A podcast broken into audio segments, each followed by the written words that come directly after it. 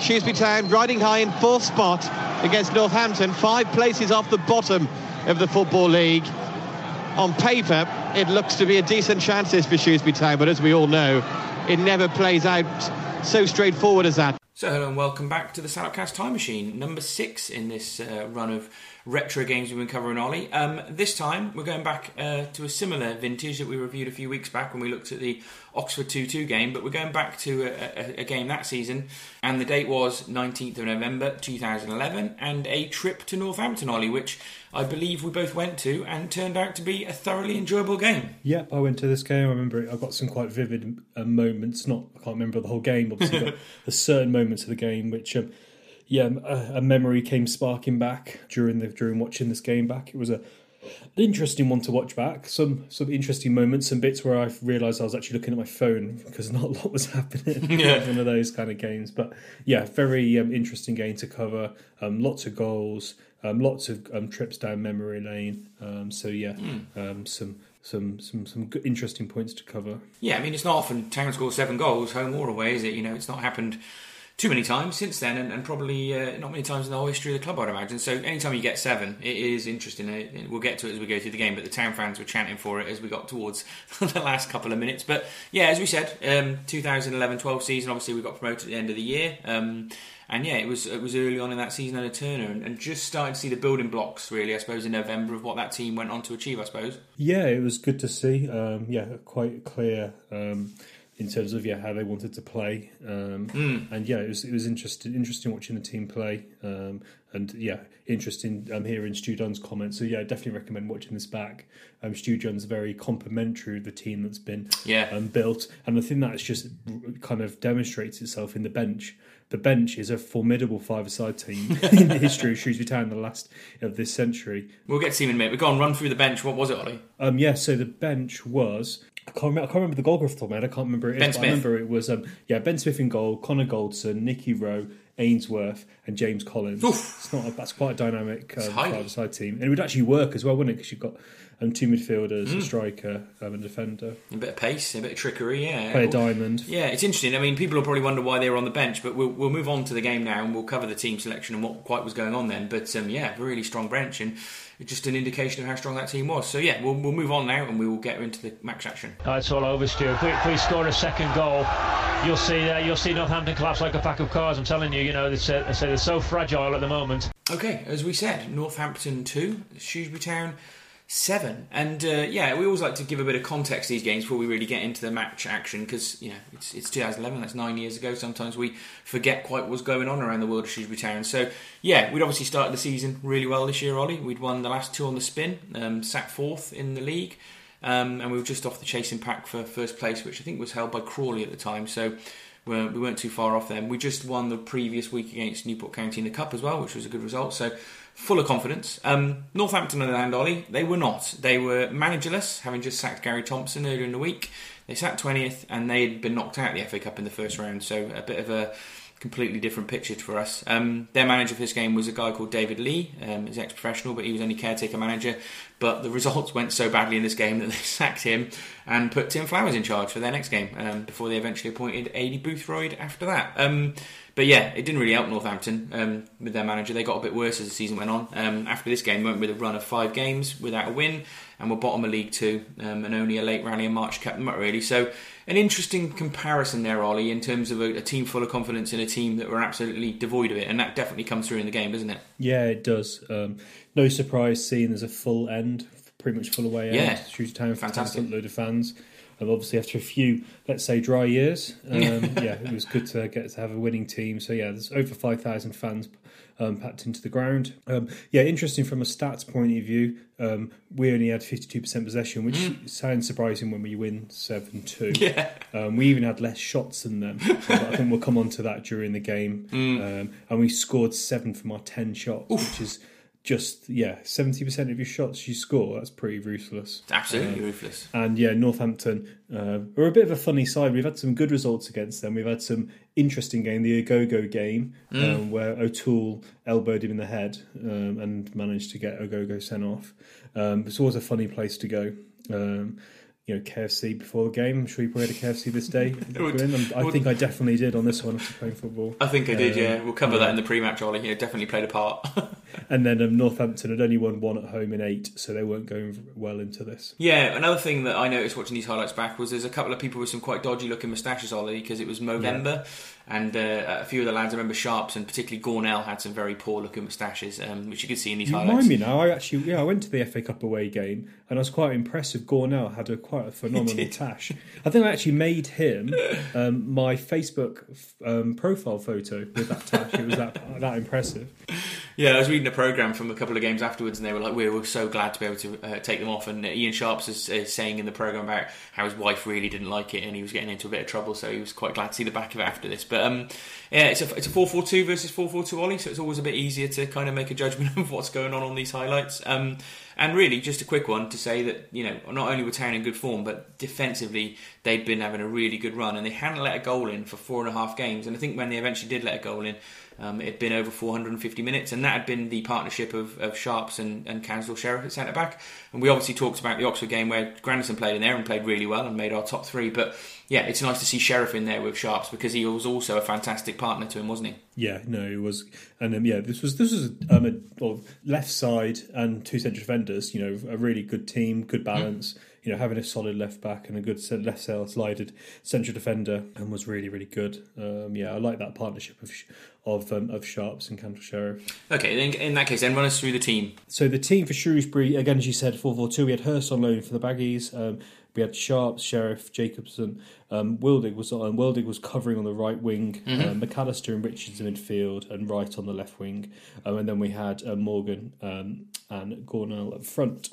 Yeah, and as were saying, the reason a few few of the players are on the bench that might have started, particularly Ainsworth and Collins, um, there'd been a series of things going on in the weeks before this. We'd had a really hard game at Newport in the Cup, which, as we just mentioned then, and I think a lot of the lads had started to feel a bit leggy as you were getting into November. But also, you'd had Collins away on international duty. Um, a couple of the lads who were on the bench were just sort of coming back from little niggles. Um, Ainsworth was rested. You know, when we listened to the commentary, it was definitely being rested, and, and so was Collins. So um, obviously Collins does come on, and we'll talk about that now. The, the big miss there of players that played the most games that season was Jermaine Grandison. Um, he picked up a hamstring injury in the game at Newport in the Cup, so you say we brought um, Hurst in from, from the Baggies, um, and yeah, this was his debut, which is interesting. Um, yeah. It was also Wildig's league debut. He'd played in the Cup and a couple, I think maybe the League Cup, but he hadn't actually started a, a league game yet. So yeah, you know, win a 7 2. Talking of strength. Yeah, um, amazing. We haven't even got Jon Taylor in the team. Nope. Jon Taylor had made a debut the season before.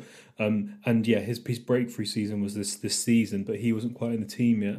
No, no, it was a really strong team, and that again that comes across listening to Danny's commentary. He, you can tell in November he's pretty excited about you know the team we've got and, and the strength and depth that um, that Graham Turner's brought in, and he was actually praising Turner for his loans because he'd obviously brought in uh, you know Wildig and Hurst on loan deals at this point in time, and, and you know didn't quite go loan crazy till we got up to uh, League One. His League Two loans went quite well, Turner, but it didn't quite go so well in League One, I suppose. Um, but yeah, so really strong, good team. Northampton, on the other hand, obviously totally um, devoid of any confidence, but yeah, run through the names on this one, Ollie, because they, they did have a few players you'll recognise the yeah, names of. They had a good, they had a decent team. Yeah. a constant threat in this game. Um, so they had um, Sam Walker in goal, Jason Crowe um, at right back, Ashley Westwood, a very familiar name in Kelvin Langmead, central defence. Yep. And Ben uh, Ben Tozer, who's playing left back. Now, he's I don't like fullbacks being anywhere near six foot, but this guy's an absolute man mountain. He and interesting, he plays in defence midfield now for um, for Plymouth. Oh, um, right. So maybe he was covering there. In midfield, um, they had Davies, Jacobs, Niven, and, and Arthur, and then um, Akinfenwa and um, Berahino up front. Obviously, yeah. Berahino from West Brom, so another West Brom player. Um, but I think it's worth mentioning about Michael Jacobs he was probably the best player in League Two in this in this era. I, I think, think so. He was peers. great. He yeah. was a constant threat to us. Um, I remember him scoring an absolute wonder strike against us. Um, again in, against the way end um, at Northampton. I don't know if it was that season or season after. Um, probably the season before because he was quite a hot property by this point. Mm. Um, but you know they had some decent players in that team. They were definitely underachieved, didn't they? they there was Yeah. a lot of things expected of them, as as, as, as um, Dunny said in the commentary as well. And you know, with some of the quality that they had there, you know, Arron Davies was a Welsh international. Berahino went on to, to do big things before his career sort of got derailed. Obviously, Akinfenwa was done well at the lower levels. Um, Langmead had been brilliant for us. Obviously, they had Jake Robinson on the bench as well, another name, and we'll, we'll talk about it when he comes on. But um, yeah, so they, but they were missing two of their better players who played a lot that season, and um, maybe that's what dis- disrupted them because they were missing Clarke Carlisle at the back, who was a really good player, wasn't he? And, and they were missing John Johnson, who was one of their regular players. So they had a couple of injuries, but again, you're right. I, I think I'd agree with you. A very strong squad, Ollie. So yeah, there we go. And so, what did you do in the morning, Ollie, before this game? Um, probably got up earlier than I did for work, um, as was the case. And playing for the away supporters, yeah, Yeah. and we um, had an away supporters game. We did. We went down to Northampton and we won 3 0 versus the Northampton fans. And this is, we've obviously talked about me and you playing for the away quite a few times on the podcast, but I think this is the first time where we can actually, you know, talk about a game that we both played in, Ollie. Because, yeah, the, the, I should run through this team really. Sam Morris, who's been on the podcast in goal. Mike Price, my brother, who's been on the podcast, he was right back. Um, Andy Groves and then Andy Davis, who's been on the podcast at centre back. And then you, Ollie Warner, left back. Unusual. Yeah, I was a when I played for the away supporters, I was a bit of a utility player. Obviously, I came into quite an established team. Yeah. So I'd say my career wasn't really a career, um, as my Sunday league career and uni career was either right wing or right back was my favourite position. But Mm. here I was the, the Denis Irwin. But I tell you what, this is a phenomenal left left flank for the away supporters. Yeah, because the mid- rest of midfield, right wing Tim Clacott, and then central midfielder was our usual usual pairing of Jerry Leahy and, and Steve Price, or PC as everybody knows him. And then yeah, Ant Thomas sitting in front of you, and you obviously did a podcast about that last week, didn't you? So Yep. still got that link up play. yeah, no, it was, it was a good. I had a lot of good time. I was I was single, living in Birmingham, working for Cadbury's, and this was a, a nice, good period of my life. This was playing for away supporters, making Yeah. a lot of good friends. That was good fun. And then yeah, up front, the main the main Duane Darby esque striker, Glenn Price, and then yeah, Dave Everson, record goal scorer for the club. And yeah, it was it was brilliant actually, to be fair. But you kept a clean sheet, Ollie, so you got to be proud of that. And yeah, I scored in this game as well, Ollie. So we both had a pretty good game. And, and I'm going to read you the description of, in the away sport stats of the goal because this this is brilliant. so Dave Everson plays a through ball through to Price with a first touch, brings the ball neatly under control on the edge of the box, and on the run opens his body and curls it around the right of the keeper, Ollie. So do you remember that banger or not? No, I don't say. I don't either, to be honest with you, but that's that's what it said in the stats. So there we go, proof proof that I can talk about strikers because I, I was occasionally able to score a half decent goal. But yeah, that was quite funny. I mean, uh, one of the things I remember very very fondly about this game is that um, two of the lads I've just mentioned there, I think it was um, Tim Clecott and, and Steve Price who played in the team that morning, didn't have too much money on them that day, and they decided for some unknown reason to save some money and watch the game from the top of the hill, and then they were going to go and go on the fair that was at the top of the hill that day because it was like the family fun day. And um, all I can remember is them sending us texts when it went to like maybe it was four or five, you know, two at the point, and they were saying, "Do you think if we come round, they'll let us in?" And we would just send a message back saying, "No, no chance you're going to get let in now." So yeah, they they made a very very poor choice that day and missed to score seven goals, which, as you say, doesn't happen very often. So not the best, not the best choice, that Ollie. No, it wasn't. No, definitely not bad. But definitely had a KFC before the game, Definitely. which is always is a, a, a bonus for a, Northampton trip. It was, yeah, and there was some because it was family fun day. There was some awful X Factor performance, just singing for like twenty minutes before the game. Which again, for a League Two game as it was at the time, you don't normally get like live, you know, music before the game. So I remember that as well. But there we go. We all got in, all all all in good spirits, no doubt, having had a win in the morning. And uh, game kicks off. I suppose you know we were a confident town to come and do a job. So to me, I thought you know the game was, was pretty good really in terms of the start for Town. Obviously, I think we were good in both halves in general, but we got at them straight away, and it was noticeable. The first ball that we put forward, Gornell almost got in between the centre backs, and I think that was pretty clear that was going to be Northampton's major problem in this first half. Yeah, definitely. um, we're a, a strong attacking unit, Hmm. um, and this and we were a constant threat um, throughout this game.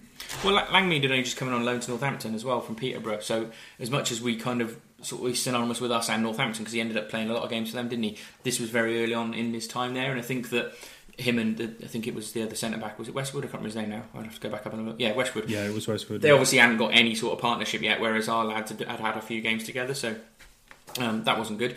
Um, but yeah, I think that one of the things that stood out to me, and I think I remember thinking this on the day, and I remember thinking this about his whole career with us, was James Hurst being a really tidy player, and it was Yeah. unfortunate he got injured so quickly into his time at the club. Yeah, and I was just looking at him before we started, just like where where did he go? And he currently plays. He didn't really push on in, in terms of his career as you'd expect.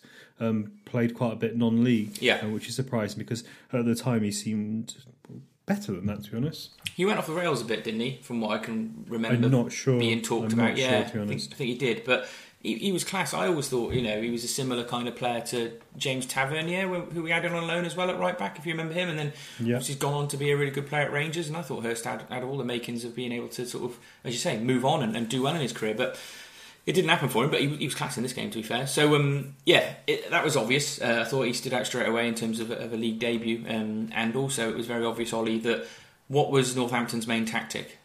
Kick it long Two. Akinfenwa. Any team that Akinfenwa plays in, that must be the only tactic they've got, Ollie. They, they've just well, literally... actually, wanted to talk about this actually, so we can do it now. Are you a Go on. fan of Akinfenwa? I, I, I think you know Would you me. want it? Actually, let me let me rephrase the question. Go on. Would you have ever wanted him? Do you ever regret that he wasn't in our team? I'd, I'd quite like to have him. Yeah, I think that he offers something that very few footballers do at our level, um, and and has played in teams that have done well. And you know, look at what's going on with Wycombe this year, and he's been an integral part of that, and got got enough goals to, to, to sort of be worth his while. And yeah, I quite like a big, cumbersome, difficult to mark striker. If you're going to play that tactic, you know, That's it- the point for me. yeah, if you're gonna if you're gonna play that tactic, yeah, If you have him, you have to change your whole team totally. to him, um, and I would never want to do that. Um, I'd never. I think, like you know, in League Two, Yes, uh, maybe you know, I got you know Gary Peters era. Definitely sign him. He'd be perfect in a Gary Peters team, wouldn't he? And we were playing that kind of football. But Yep. a team that wants to kind of push on um, and play. I don't know. I'd, yeah, maybe maybe the wingers we've got here would have been quite interesting. But yeah, for me, not the kind of striker I'd want to want our team. But you're right. You, have got to give him his kudos. He's had a good He's got career. 37 goals in 88 games for Northampton. not bad. Um, not as good at Gillingham, one in four, um, but then um, 34 goals in 80 games for Northampton again. it's okay. Um, and then for Wycombe Wanderers, he's got um, basically one one goal every um, three games, which is not bad for a target man. That's better than ninety percent of the strikers that come into our football club, isn't it? Do you know what I mean? Yeah. And I and I think that he does get unfairly tarnished with the. He's a big bloke. You hoof it to him, he, he chests it down, But and someone will yeah, as we'll come on to this game, he's quite scored a nice good. goal. Yeah, yeah. So he's just a very unique player. But um, yeah, in the twilight now, I, wouldn't, I probably wouldn't. Well, definitely wouldn't want him, wouldn't want him now. I don't think. But he's, no, I don't know, No. he's having a good season. But we, we're trying to be a different club now, aren't we? Under Ricketts, and I don't think it would really work with him. But yeah, interesting. Um, interesting. It was a lot of connections in this game in terms of talking about you know Robinson and stuff earlier on. But one of the things I found interesting in the um, in the uh, commentary on this game was Stuart Dunn talking about Kelvin Langmead and how he was asked in the match program who was his best mate, and it was actually still um, Chris Neal from their time at, the, at Shrewsbury Town. So it must have been interesting for him to be playing against his best mate. It does happen in football, I suppose, more more than we know, I guess. But always interesting when two best friends come up against each other. Yeah, no, definitely a good good player for us. Um, a bit of a weird career because he yeah played did went for us, went to Peterborough, then went back to then went to Northampton. Um, Yeah. which was yeah, he didn't really work out for him at Peterborough, um, and then he obviously then kind of slid down the leagues a little bit. Yeah, Peterborough was a step up, wasn't it, at that point in time? They were in League One, weren't they? And, and he wanted to have a crack at it. And he, he'd done so well for us and had played so long. I don't think anyone begrudged that We've move. got a fee for him Yeah, as well. exactly. so- Yeah. Um, but yeah, but no, it didn't didn't seem to go too well. He's still playing now for Harrogate, which is which is pretty interesting at a decent-ish level, I suppose, in the non-league. So Yeah, he's know, 35 now. so- yeah, exactly. So to be playing at that age, fair play to him. Um, talking about the commentary, Ollie, it was hilarious. Do you do you remember the Rennie Howe incident? Um, No. so uh, this is a bit of an knowledge. So we played. I can't remember the team now. It might have been Southend, and um, Carl Regan, who'd been starting for Town earlier in the season, um, right back, um, got really knackered by Rennie Howe. It was this like big fat bloke that played up front for Southend, I think it was. And um, obviously, you could tell Steve Cross was still very miffed about Rennie Howe and what he did to, to Carl Regan because um, at one point he talks about uh, and how big he was, but then he said, "Well, he's not like Rennie Howe. You know, he's just a lard." And I thought hilarious. Steve Cross clearly carried a grudge, I think, in terms of anyone against Shrewsbury Town. But I, th- I thought that was hilarious, and I know that a lot of people were, were really down on Rennie Howe at that point in time because it was a pretty X-rated challenge, wasn't it, if I remember rightly? But Editor's note. Uh, this story was partially correct. Actually, it was Ruben Hazel who got injured, not Carl Reagan. And uh, also, it wasn't Southend, it was Torquay. But apart from that, pretty spot on. yeah, there we go. That was quite hilarious. Um, but eight minutes in, first chance of the game, Ollie. Yeah, um, ball ball comes into um, Akinfenwa, um, but yeah, heads over. Um, yeah, brush Sherriff off as if he wasn't there. Um, and yeah, shows that threat and that, that what they were going to do. Um, their kind of uh, their tactic straight off. Yeah, and, and yeah, I think Sharps did better with with Akinfenwa than Sherriff did at times. To be fair, but um, they, did both did Not well too enough. surprising. Yeah, exactly. You need that physicality. Um, but we went straight down the other end a minute later and, and responded with a cross from, from Mark Wright, who whipped it into Morgan, but he did the same thing as Akinfenwa and, and headed over really. And yeah, I, I'd forgotten how high Marvin Morgan could jump. He was like a he was like a basketball player when he went, really got some air, wasn't he? And sometimes he got Probably too was high. a basketball. Imagine he was a basketball player in his youth. I'm just making a massive assumption there, but yeah, you'd imagine that he was of his height, he'd have been encouraged to play. And he and he worked damn hard, didn't he, Marvin Morgan? Yeah, yeah, we did. Well, you've got to work hard if you're playing four four two up front. Yeah, uh, yeah. And both him and Gornell worked well, um, and they had a lot of success um, winning little tackles, um, winning the ball off defenders. Um, it was definitely uh, um, something that they were signed with that in mind. I think.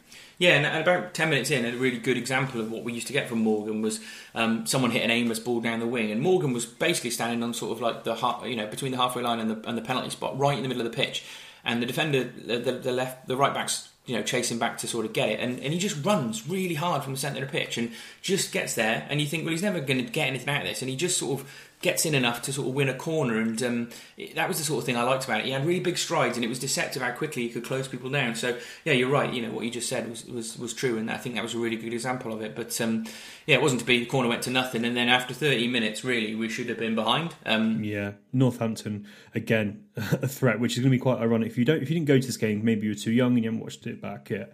This might be a bit of a surprise.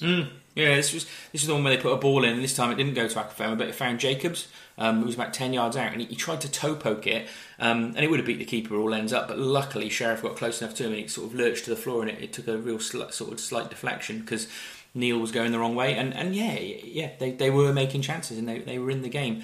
Um, but yeah, it was it was it was difficult to see to see. Yeah, at that point in time, you might have thought Northampton would go on to get it, but only a couple of minutes later, um, you know, 16 minutes, and, and we were one 0 up, and it was a really nice goal. Yeah, very very nice goal, very nice play. Um, ha- what happened, Glenn? Yeah, it was it was nice play um, and and nice play in midfield. I thought before Wright got it, um, instead of going out wide, he, he cut in this time and, and drove on.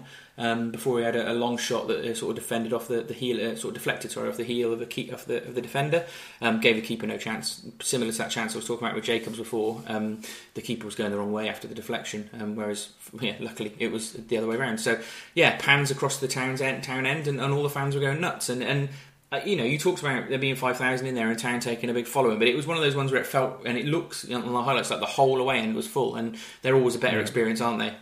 Yeah, definitely. Home fans are definitely quiet, obviously, because of their their their struggles.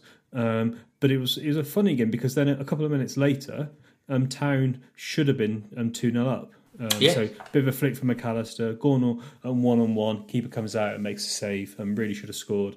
Um, and yeah, this is interesting. This is when Northampton fans, fans, Northampton um, defence start arguing with each other. Uh, and obviously, this is the kind of maybe this is why they went with Adi Boothroyd on the end, so we can maybe bring a bit of coaching into the team because defensively um, they're all at sea at times.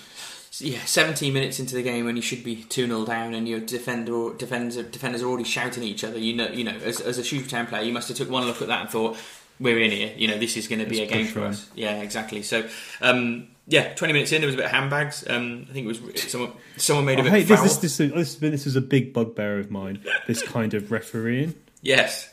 Not great, was it? No. So what happened? So basically, there was a bit of handbags um, because um, basically Richards nearly had his leg broken. Yeah, Um, and he pushes the player. Now, I guess you shouldn't push the player, um, but there was a yellow card, and uh, I don't know. I guess you could say um, he he deserved a yellow card, but for me, he just feel like sometimes the referee does this just to kind of calm things down and please the home fans.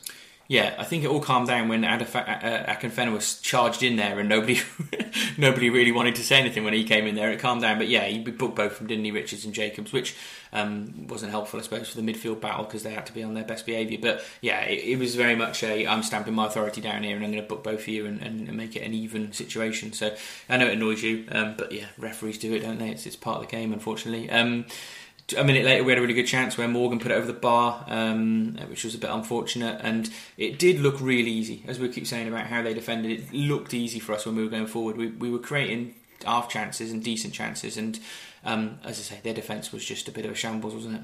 Yeah, it was. Um, they were they were not very good, but not very good at the back, but still but still got a threat going forward.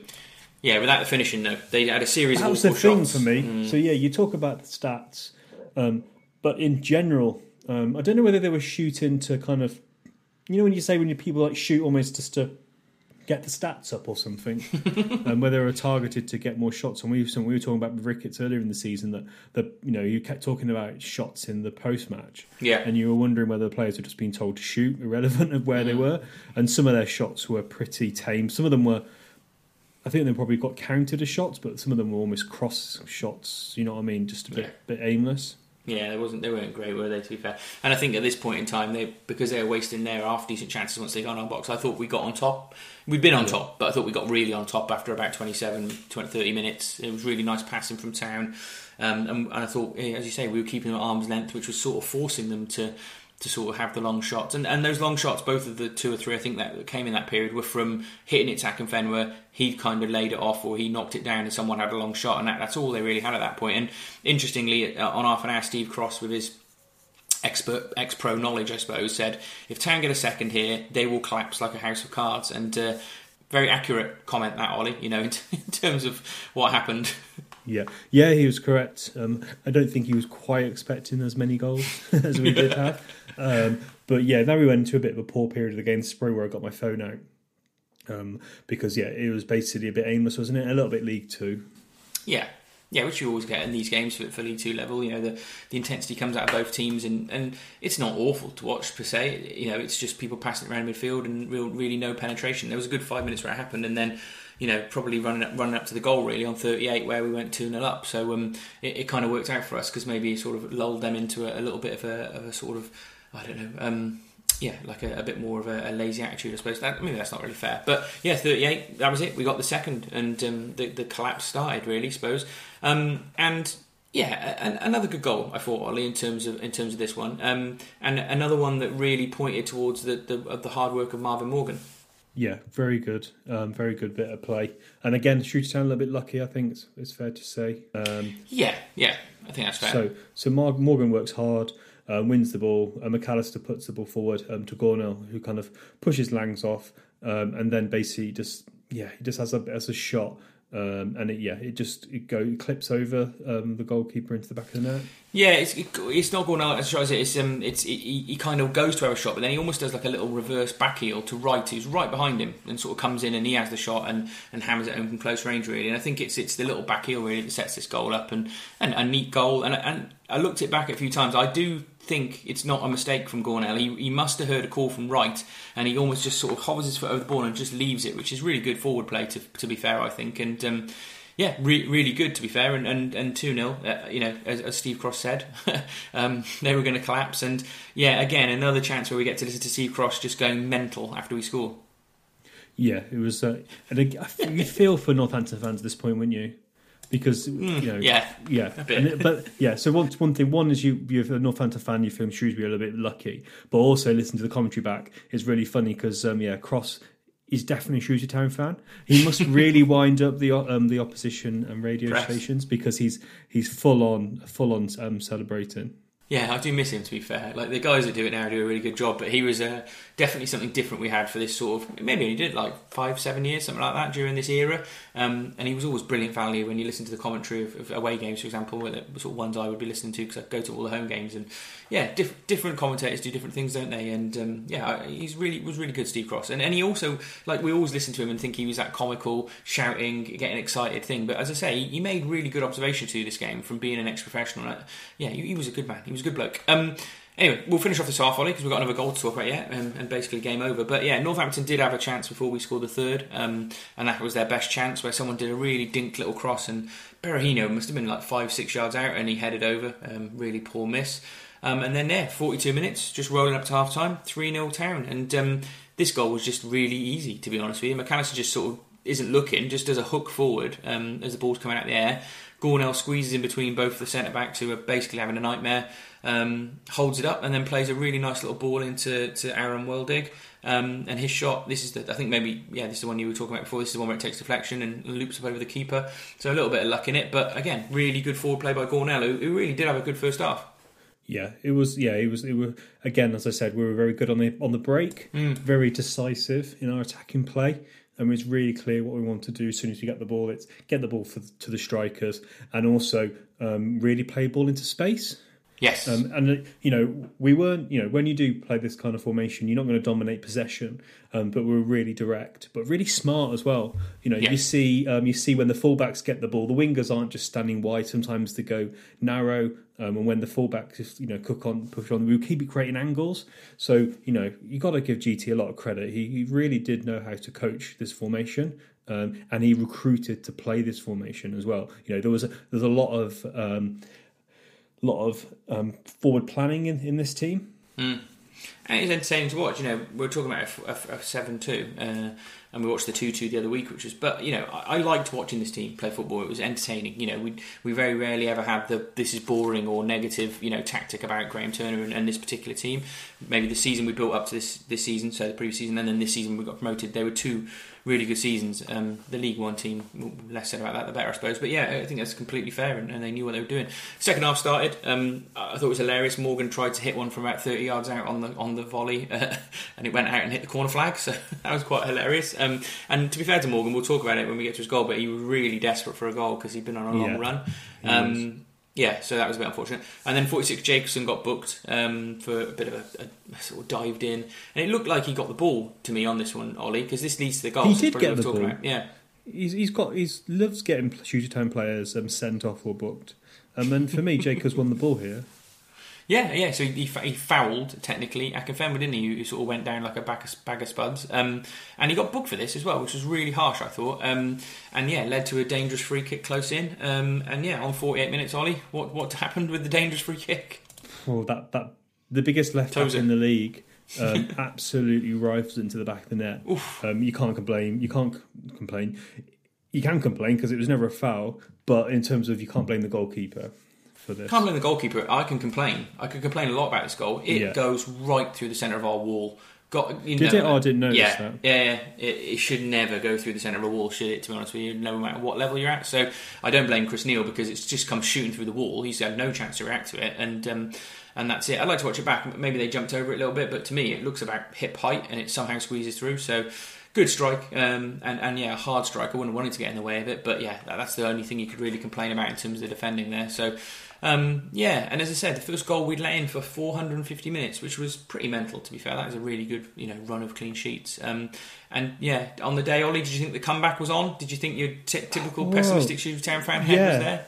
yeah, definitely, definitely, um, and especially going to away to Northampton, we've had some funny games there, um, and I think it's fair to say that um, they, again, as we said, you know, in the first half they had some good, um, some good moments of play, um, and yeah, they, they were they were good. They were pushing forward, um, and you know, I'd feel a bit sorry for their players really because yeah, they have some good efforts. Um, shot wide from um, around the fifty-two minute mark. Um, Yes. and he's yeah, they're they're putting their kind of Glenn Jacobs starts to come into the game as well, um, and shows the threat that he has. Yeah, it, they, they had basically like three or four chances in this sort of period. This was definitely their definitely their best period of the game, I think, between when they scored and, and, and when we get to in 55 minutes when they should have got through too. But yeah, they, they seem to just have a bit more possession then, um, and it also got the crowd involved in it. It's the first time we really Yeah. heard the Northampton fans. Um, And their fans did actually, so they booed at half time, yes, but they did stick with their, their team. They did, um, probably because they saw that there was still sort of a bit of fight in the team going forward. Yeah, yeah, yeah, there was, and they, they had chances to score. And as you say, they had a long shot on 51. Um, they had another long shot on 52 where Akinfenwa were laid it off again. And he was really starting to dominate a little bit in this period. Akinfenwa, to be fair to Yeah. him, so give him some credit. And then on 55, it should have been 3-2. They they, they had a long thro- a long throw come in.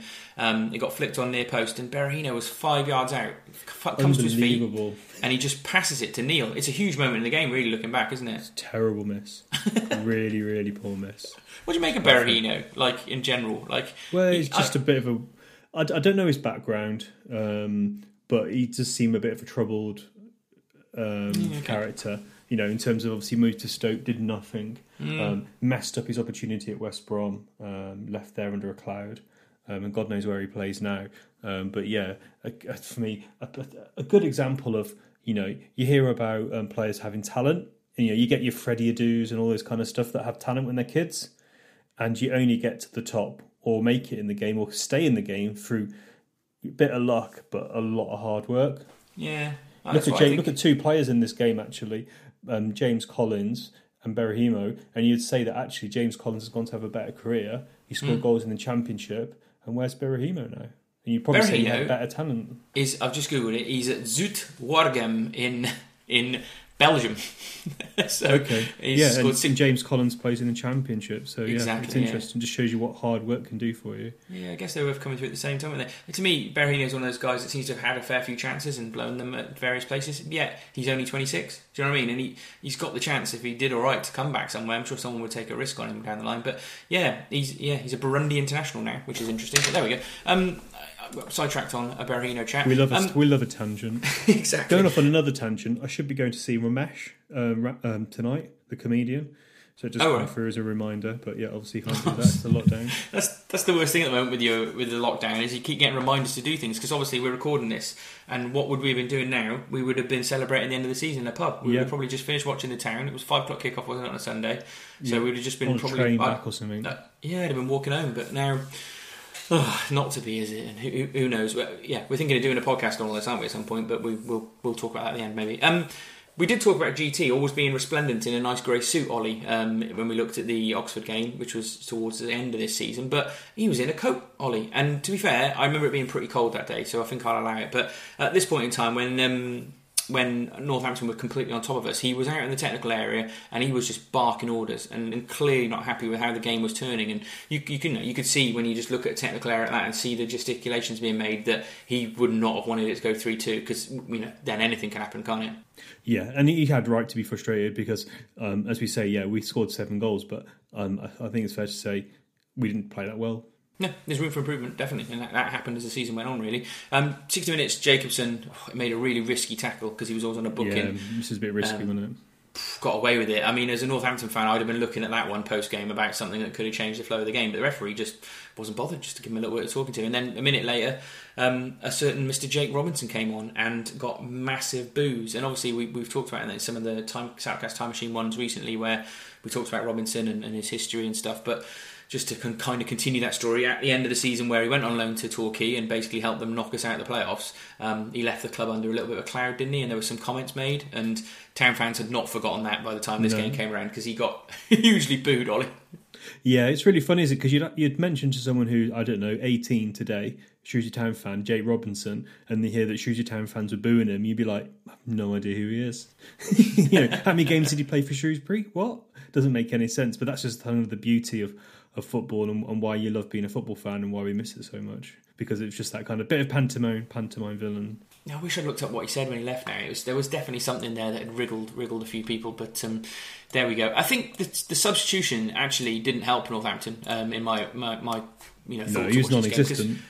He didn't do anything, and from 60 minutes after he came on through to 65, we got you know got a better foothold in the second half than what we had had, and we sort of stemmed the tide of their sort of positive play. Um, started to play some football ourselves and, and nullify Northampton, and yeah, um, you know we started to have our chances that went on then. But Sherriff got booked on 68. Um, fair enough that one. It was a little bit late on Berahino, sort of just almost beat him. And they had a free kick dangerously, but this time Jacobs took it, and um, it was a decent free kick actually, but just whistled over the bar. Yeah. Um, and then yeah, I- yeah, that was it really. I suppose again this this period in the uh, from 45 to maybe 60, 70 minutes was was again one where we weren't playing brilliantly at points. You know, I think at points it's fair to say we, we weren't in the game. We, we started to get back into it, but you couldn't. You know, we mentioned it a few times now, and we will mention it again. You couldn't fault the hard work of anyone. They they all worked really Especially hard. the strikers. Yeah, the strikers exactly. in particular stood out. yes, Um, and yeah, I guess the midfielders are working fairly hard as well. But um, yeah, it's um, yeah, it's one of those where yeah, we weren't, as you said, we weren't brilliant. Yeah, and then 72, I, I felt really bad for Mark Wright. Um, I did love him, as we've talked about on previous podcasts now, and he had a really good chance to score a hat trick in this game. So, again, McAllister, I thought was great as well, played a, a really good through ball. Um, one of those sort of cutters between two defenders that the, the, the sort of forward can just run onto. Lovely. Um, he latches onto it, gets in on the keeper, and a bit like the Gornell one first half, just has to beat the, the keeper, but um, he came out and, and closed it down. And oh yeah, it would have been nice. He, deser- he probably deserved a hat trick in this game, Mark Wright, didn't he, for everything he did. Yeah, he did. He had a superb game. Absolutely Mm. brilliant. There we go. And yeah, and then I suppose before we got to our fourth, really, which killed the game off, they had another big chance um, when all their front three um, actually linked up quite well, and, and Arron Davies put it wide from close range, and that was a really good chance. Um, and and watching this game back, thinking right, it ended seven two, and at this point it's just three one. Ollie, you know, we're way off the final score yet, and we're ticking around to sort of eighty one minutes, and it's still three one. And I, I just I really had. I remember this, the end of this game being mad, but actually, maybe mad doesn't do it justice. Sorry, the end No. of this game is absolutely crazy, isn't it? Well, it's really funny because you're watching the commentary back, and they're doing man man of the match at Oh, three 80, yeah, At three Yeah. one, they're doing man of the match, um, and the game ends seven two. Yeah. So you've got a lot of goals left to go, I um, know. and they're picking man of the match. Um, and And yeah, two minutes later, what happens? Well, yeah. Two minutes later, we we finally go and sort of uh, put the game to bed, really, uh, four one, I suppose, and, and what we thought was to bed anyway. But yeah, Morgan finally scored. Um, again, McAllister does really well, being that attacking midfielder, sort of trundle forward, and again just plays a really simple, smart little ball into Morgan's feet. And, and to be fair to Marvin Morgan, does really well. Takes a touch um, and sort of holds his man off with a bit of the strength that he had, and hammers it into the back of the net. And he really celebrated this goal. He went right up to the fans. You you see how delighted he was. Um, ten Gets games, ten games he hadn't scored for Ollie. Yeah, he gets booked as well, doesn't he? He, he did, for- yeah. his Harsh that. celebration, yeah. Steve Cross This referee mental. was very inconsistent in his kind of management of the game. I thought. Yeah, yeah, it was it was a bit, but yeah, I, you know, you could tell that everyone was so delighted for him, players, fans, you know, the commentators as well. They, you know, the, the big, you know, kept, I think Steve Cross kept referring to him as the big man, and I'm glad the big man's got back in the goals. And, and Steve Steve Cross was really positive about Marvin, Marvin Morgan and what he brought to us. Um, and again, one of those players that was really well liked, but maybe we didn't don't actually reflect how, quite how good he was at times, because he definitely had a lot of skills. And and then yeah, here we go. It was.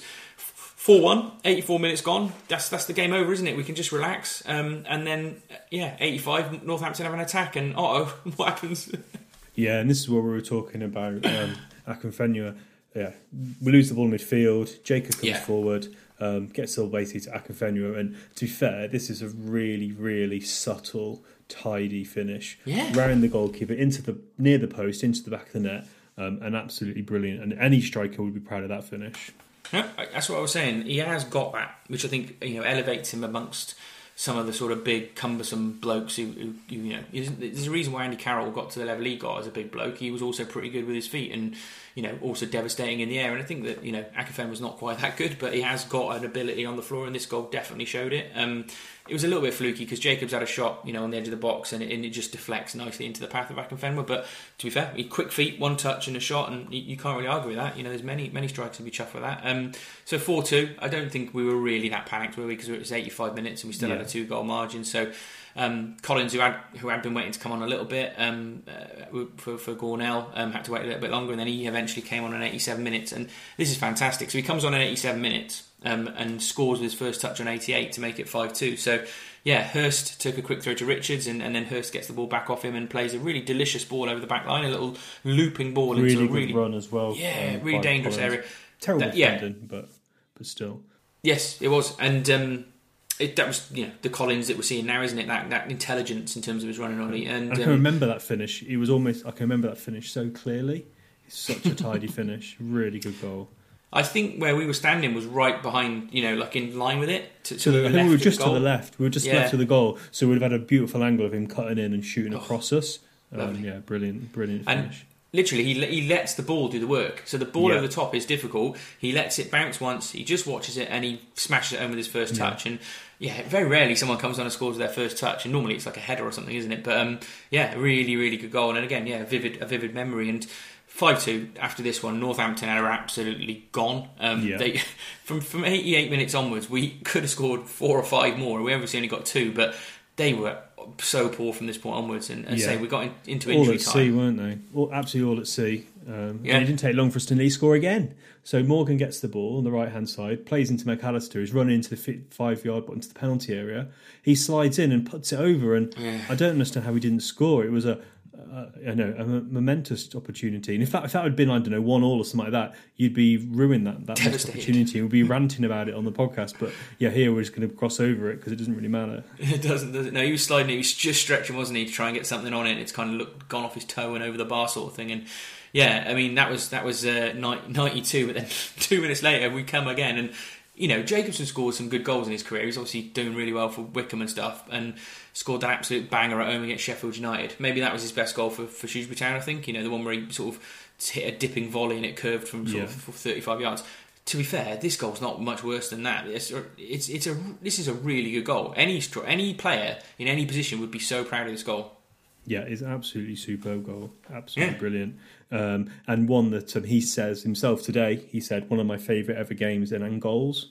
Oh right, that's Yeah, good. brilliant. So he just picks it up um, from basically I don't know halfway line Yeah, just and just halfway. jinx runs jinx. Um, and yeah, in in in, in criticising Northampton, they didn't put a lot of pressure on him, but he still had to keep going, and he still had men to beat. And then he just absolutely fires into the back of the net, and a brilliant goal. Another goal I can remember really well. Uh, Yeah, amazing. too. And town fans just going mental um, and start chanting, "We want seven.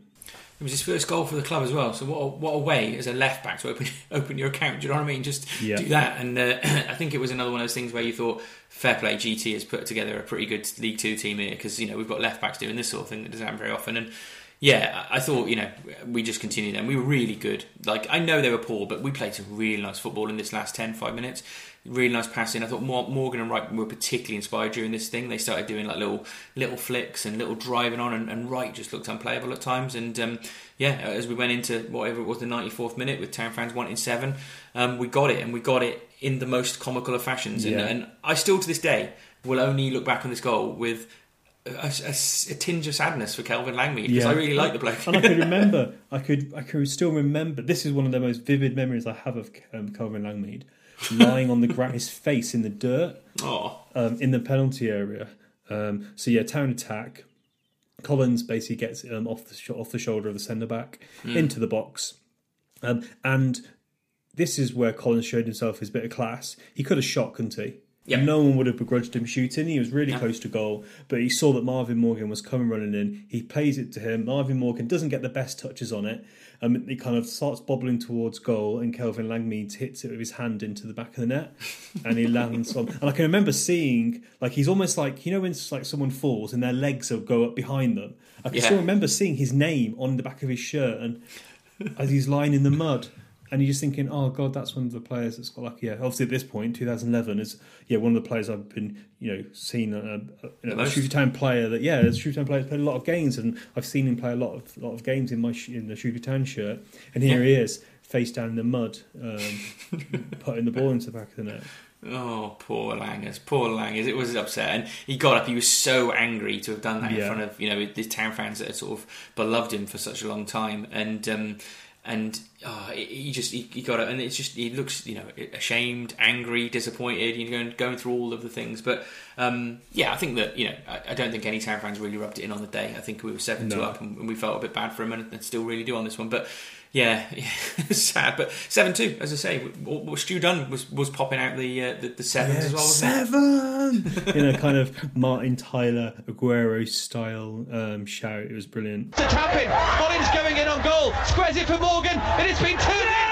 Seven! Seven! Brilliant, fair play. And, and weirdly, as I look in the highlights, I didn't really spot this during the other goals, but there's one one town fan dressed as a as a, as a monkey, like a monkey suit on with a town fan over the top, uh, town shirt over the top of it, which was a bit random. So yeah, fair play to that bloke. And that was it. That literally was the last kick of the game, Ollie. And uh, Yeah, it was hardly-. Yeah, it was the game. You thought it would carry on, then all of a sudden, yeah, it's just gone. Um, it's all over. it. Yeah. Um, but yeah, brilliant win. Um, seven goals, a KFC, um, and, and an away away supporters win. There's nothing better of a, a game in in 2011 for me.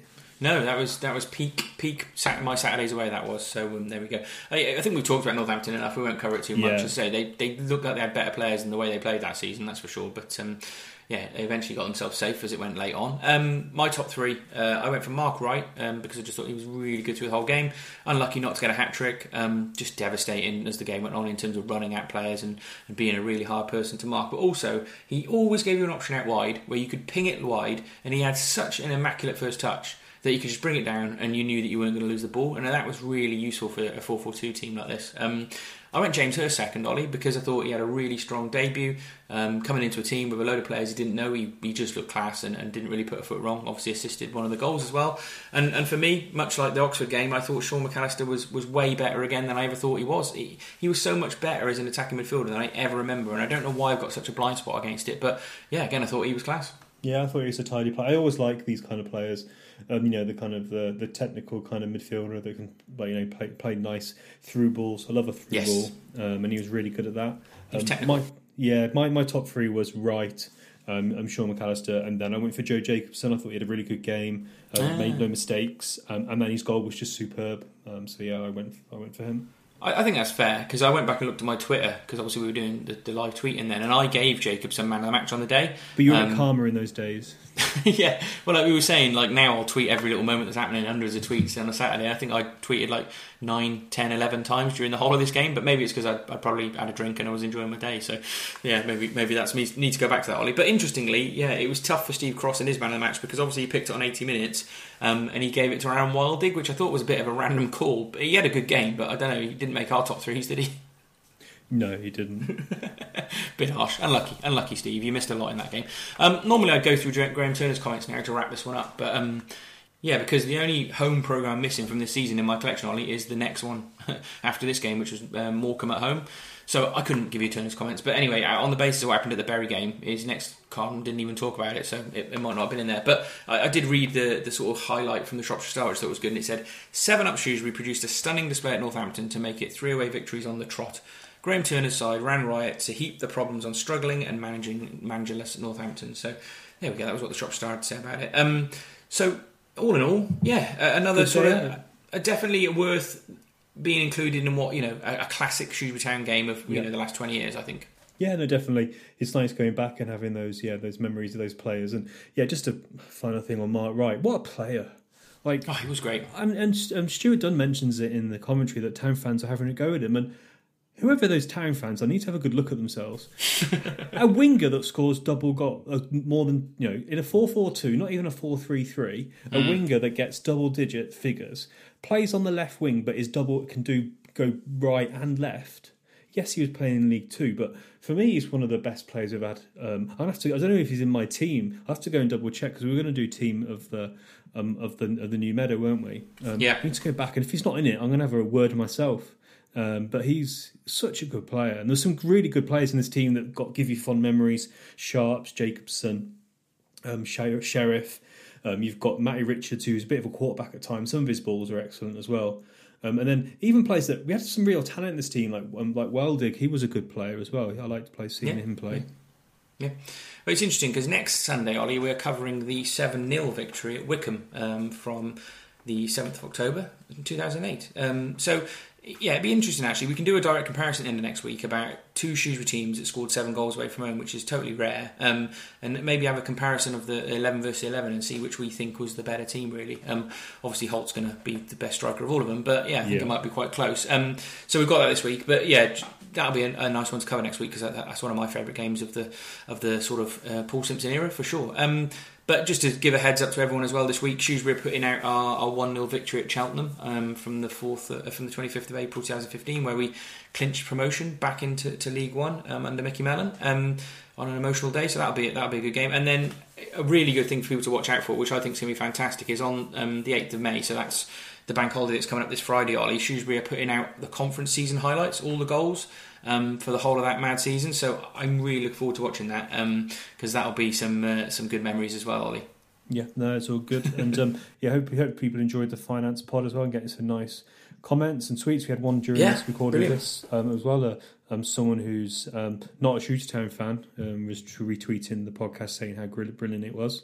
So yeah, um, please if you want to listen to that, that's that's we did that as a Zoom video um, with Ant Thomas and Kieran Maguire, who's yeah a um, football finance expert who's on Sky and BBC and has done his own book and he's got his own podcast.